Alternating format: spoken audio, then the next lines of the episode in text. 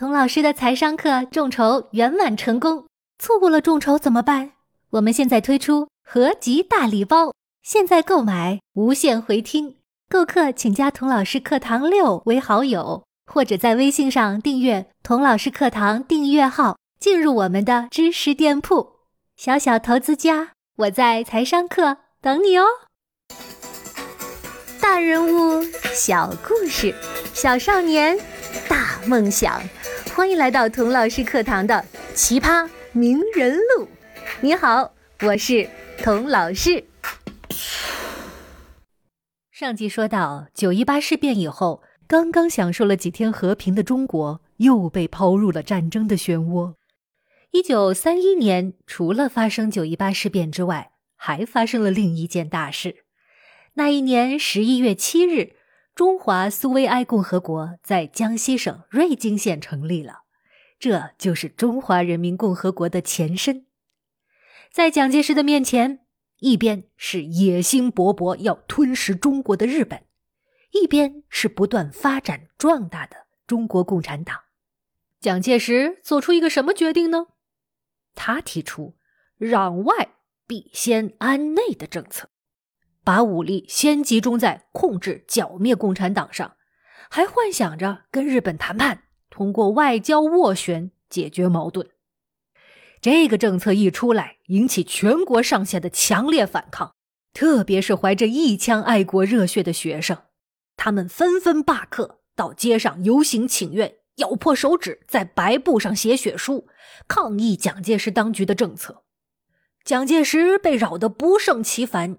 就要求教育部颁发通知，要学校处分组织游行的学生。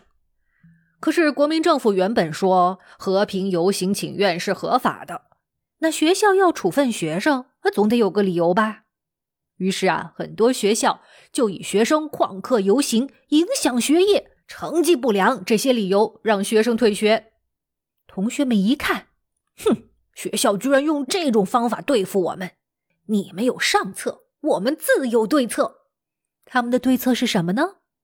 他们跑去找吴建雄。哎，吴建雄，吴建雄，我们都推举你来当我们游行请愿的领头人。吴建雄觉得很意外。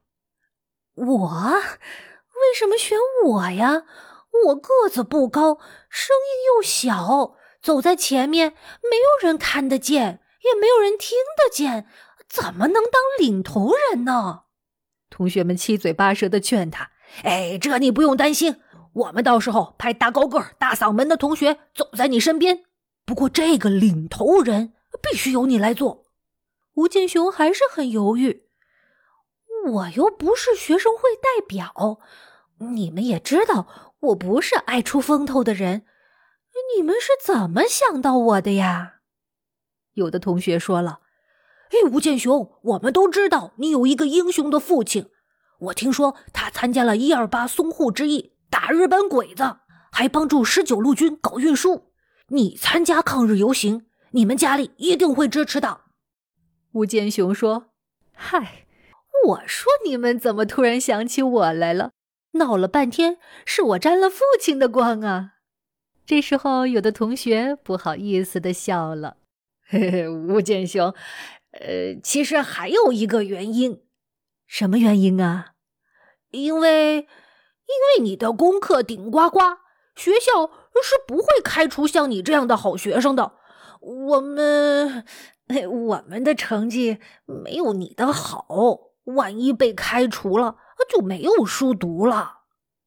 哼，就这样，瘦瘦小小的吴建雄走到了队伍的最前面，成了学生游行请愿的。领头人。当时的游行请愿很容易就会起冲突，经常有伤人的事件。吴建雄为了保护同学，总是领着队伍避开容易发生冲突的地区。有的时候呢，则选择放假以前游行。他想啊，快放假了，同学们都想回家了，无心恋战，游行示威啊，也不容易升温。你看他为同学们想得多周到。有一回，吴建雄和许多学生参加了一次游行请愿，到国民党总统府的院子里静坐，从白天一直坐到了晚上。那时已经是寒冬腊月，天上下起雪来，可学生们就在雪里坐着，不肯散去，一定要和蒋介石当面请愿。一直到很晚时分，蒋介石才终于来到学生群中，聆听他们要求对日作战的要求。蒋介石向学生解释，政府要考虑很多困难，同学们还是早点回去睡觉，学好本领，让国家早日富足强大起来。我不知道当时血液里的吴建雄是怎么想的，他可能既感觉到自己作为学生不能扛枪打仗的软弱无力，又感觉到自己作为年轻一代要扛起中国未来的豪情壮志。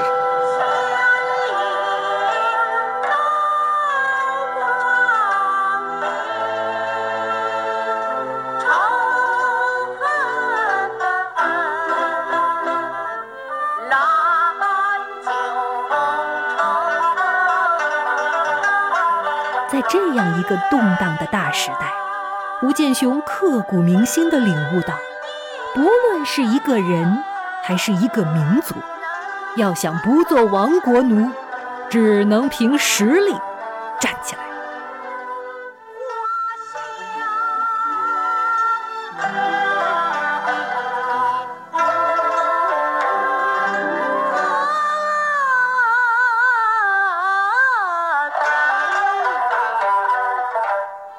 那个雪夜里，无论他是怎么想的，我猜他一定想不到，十四年之后，作为世界一流的核物理学家，他参与研制的原子弹在日本爆炸。原子弹爆炸的九天后，日本宣布无条件投降。原子弹就像最后的钉子，把日本法西斯主义钉进了历史的坟墓。你现在听到的。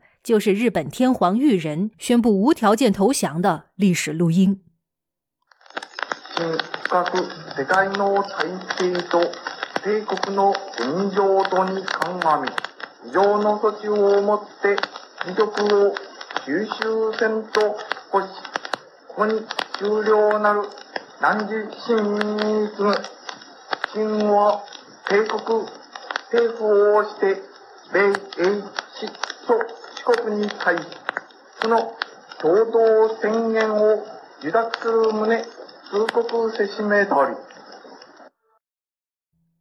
吴建雄从雪夜抗日请愿到研制出原子弹，逼迫日本投降，经历了十四年。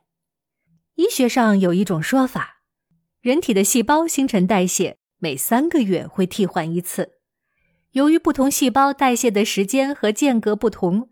将一身细胞全部换掉需要七年，也就是说，从生理上，我们每七年就是一个全新的人了。经过两个七年脱胎换骨的变化，吴建雄从一个学生蜕变成世界顶尖的物理学家。这两个七年间都发生了什么呢？吴建雄的故事呀，才刚刚开始呢。这个未来的物理学家。现在甚至还没有找到专业方向呢，这到底是怎么回事呢？我们下一集再见吧。